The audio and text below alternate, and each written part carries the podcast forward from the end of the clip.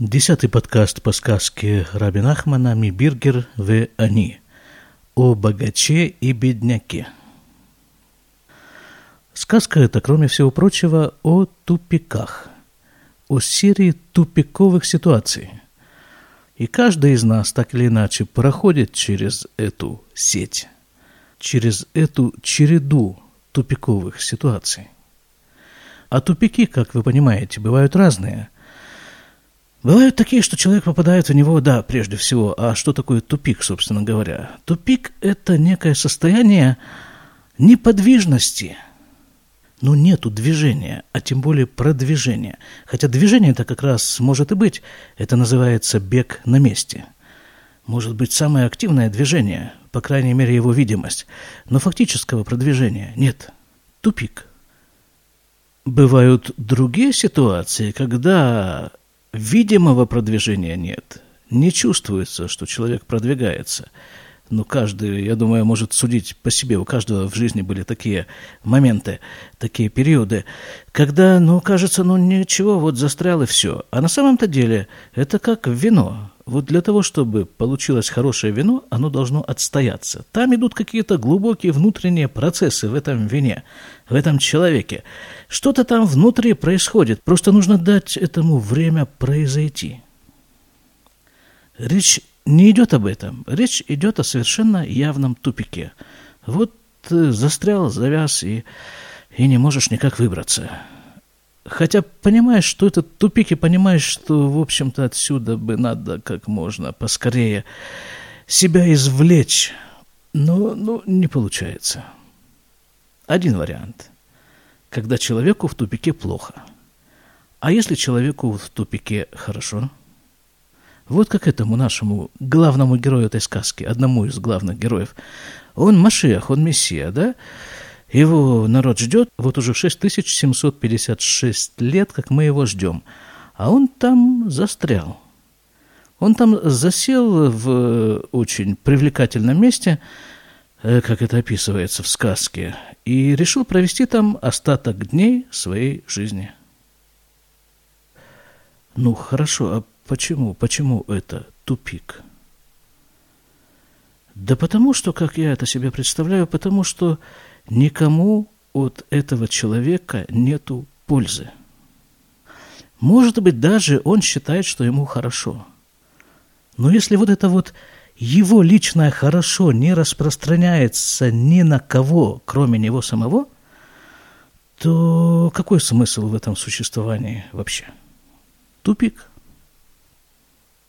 Беда в том, что человеку в его тупике иногда бывает комфортно пребывать. И он оттуда не собирается вылазить. И что тогда происходит? И вот тогда Всевышнему приходится проводить некоторые мероприятия по выколупыванию гражданина из его личного кокона. Э, представьте себе, вот, да, вот бабочка, которая, ну, точнее, не бабочка, а вот это еще предыдущая стадия бабочки, она решила, что она не хочет вылезать из своего кокона. Вот ей здесь хорошо, и все. Она здесь будет жить до конца своих дней. Хотя этих дней жизни-то у нее, у бабочки, может быть всего один. Но она вот так решила, что она из кокона не ногой, не лапой, не крылом. Но ведь Всевышний привел душу человека в этот мир и поместил ее в определенное тело для работы. А результат работы никак не может оцениваться комфортными условиями существования – а часто даже наоборот. Комфорт мешает двигаться. Потому что, ну, если уже хорошо, так зачем я буду еще чего-то искать? И тогда такого человека, находящегося в комфортном тупике, назовем это так, приходится оттуда выковыривать с помощью разных э, ситуаций. Давайте посмотрим, что происходит с нашим героем – Вабен аналь. И вот тут вот самый сын, Айну, Бена Биргер аналь. То есть вот тот самый сын э, богача, о котором говорилось выше. Яшав шам, был маком, сидел там, вот в том самом месте, аналь, о котором писалось выше, «Васаляц мошам, маком ли шевбо», и он сделал там себе место для проживания, пребывания.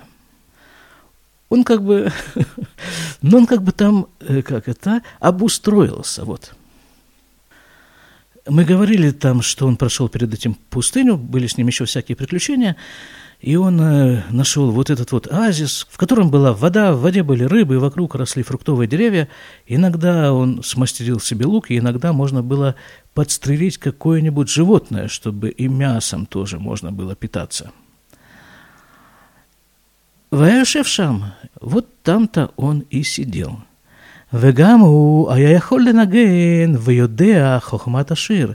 И он тоже, тоже это в смысле так же, как его невеста, дочка императора. Он тоже мог, он тоже был искусен в стихосложении, в поэзии, в пении. Вая бухерло эцим, и он выбирал себе деревья, шируим лясот меем калейшир, которые были пригодны для того, чтобы из них сделать музыкальный инструмент. Выасали от само клейшир и делал себе музыкальные инструменты, у миагидин шеляхайот асало немин, а из жил животных делал себе струны – Шекурин стринейс.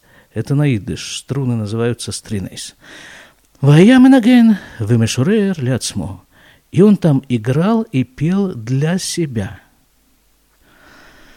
То есть человек духовно там крепко продвигается, да, вот он там сочиняет и поет, и, и играет, и все это он делает, ну, для себя, как мы уже говорили.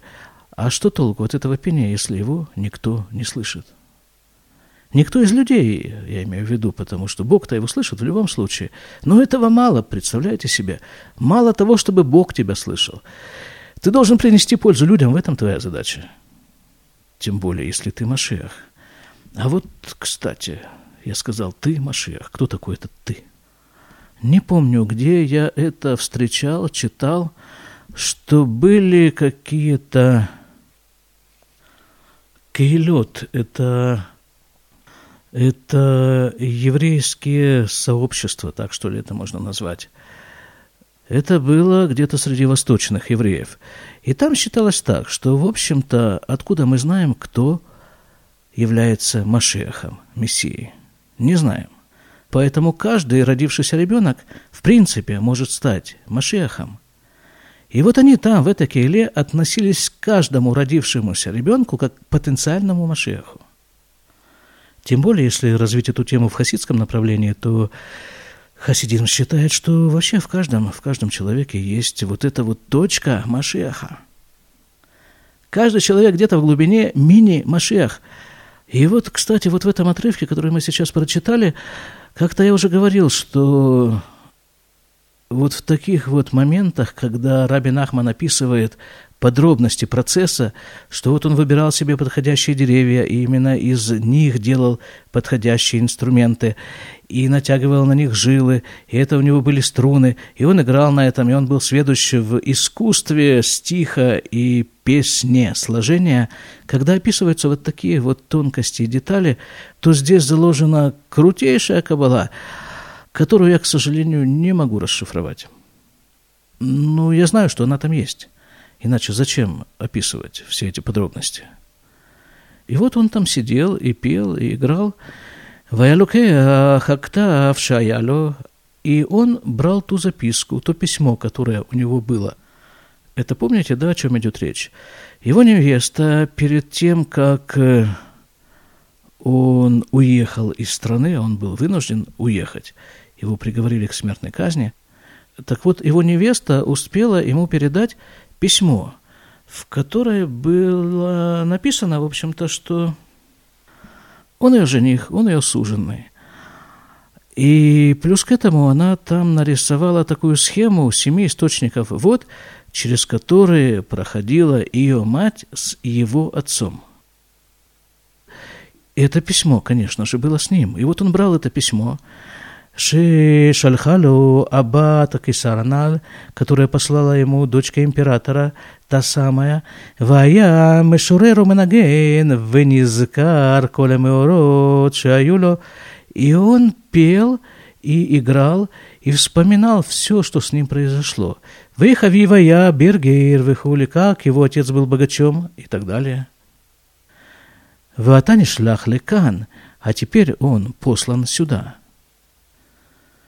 А, кстати, что значит вот это вот все вообще? Что значит послан сюда? Что значит приговорен к смертной казни?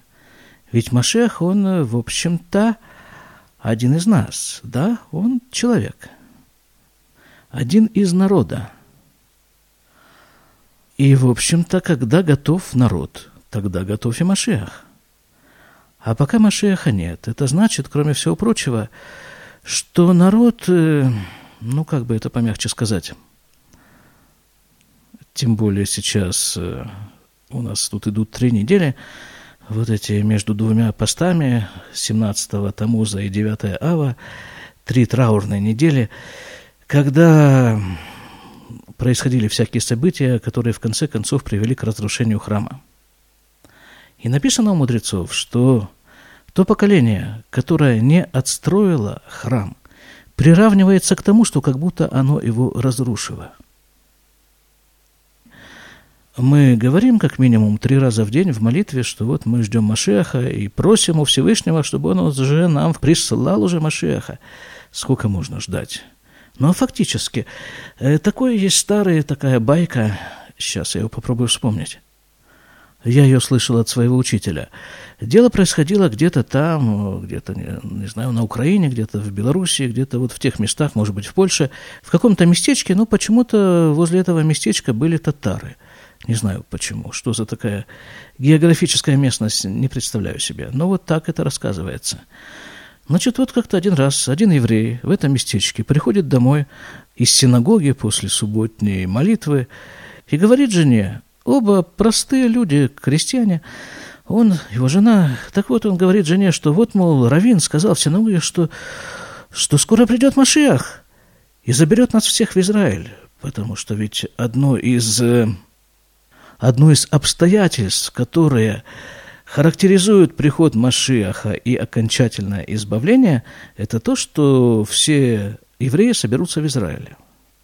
Так вот он и говорит своей жене, вот такое дело нам предстоит скоро. Машиах придет, соберет нас всех в Израиле. Жена всплеснула руками, как же так? Да я же вот только огурцы засолила, я же только на сетку посадила на яйца. Ну, какой Машех, ну, ну прости меня, Господи. Ну что, да не могу я, не, не, не до Машеха мне, не до Израиля. Мужик бежит обратно к Равину и говорит ему, вот такое дело, Рэбе, мол, жена, говорит, там, на сетку, на яйца, эти огурцы в кадушку, и ждем результатов. Так что, если можно Машеха как-нибудь там хотя бы передвинуть. Равин говорит, ты что, ну ты посмотри, как вы живете, какой ужас, вам же татары досаждают постоянно, а так вас э, в Израиль заберут. Мужик идет к жене, говорит, смотри, Равин сказал, что вот татары нам досаждают, что, а в Израиле совсем другое дело будет. Жена говорит, так, смотри, у меня есть для вас с твоим Равином очень хорошее решение. Пускай приходит Амашиах – берет этих татар и забирает их в Израиль. А мы тут вот как-нибудь уже с наседкой и с кадушкой огурцов проживем. Конечно, байка байкой, но, но ведь вот именно такое отношение у нас к приходу Машеха, как правило. Мы тут как-то уже привыкли. Он себе привык вот там, где он там находится – но мы себе привыкли здесь. Нет, конечно, официально мы скучаем друг за другом, и вот так по бумажке во время молитвы мы можем прочитать слова самой жгучей тоски по нему. Но, а вот э, на самом-то деле, ну, ну, ну до сих пор обходились и, может быть, как-нибудь еще продержимся. Это одно из искажений нашего мышления. Так что вот мы говорили про тупик, да? Так вот э, в тупике-то находимся, находится не только Машиах, а и мы все вместе с ним. Это один наш общий тупик. Но что, нам предлагается хотя бы верить в то, что этот тупик разрешится, закончится. Причем в самое ближайшее время.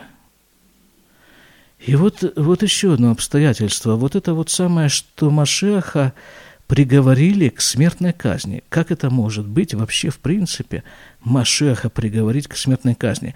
Ну, понятно, что он ее избежал, потому что ну, не может сложиться такая ситуация, что его убьют. Но при этом весь мир-то вот э, знает, что Машех приговорен к смертной казни, приговор приведен в исполнение. На самом-то деле, как мы читали в сказке, приведен приговор был в исполнение в отношении совершенно другого преступника, какого-то другого убийцы, которого взяли и казнили вместо него.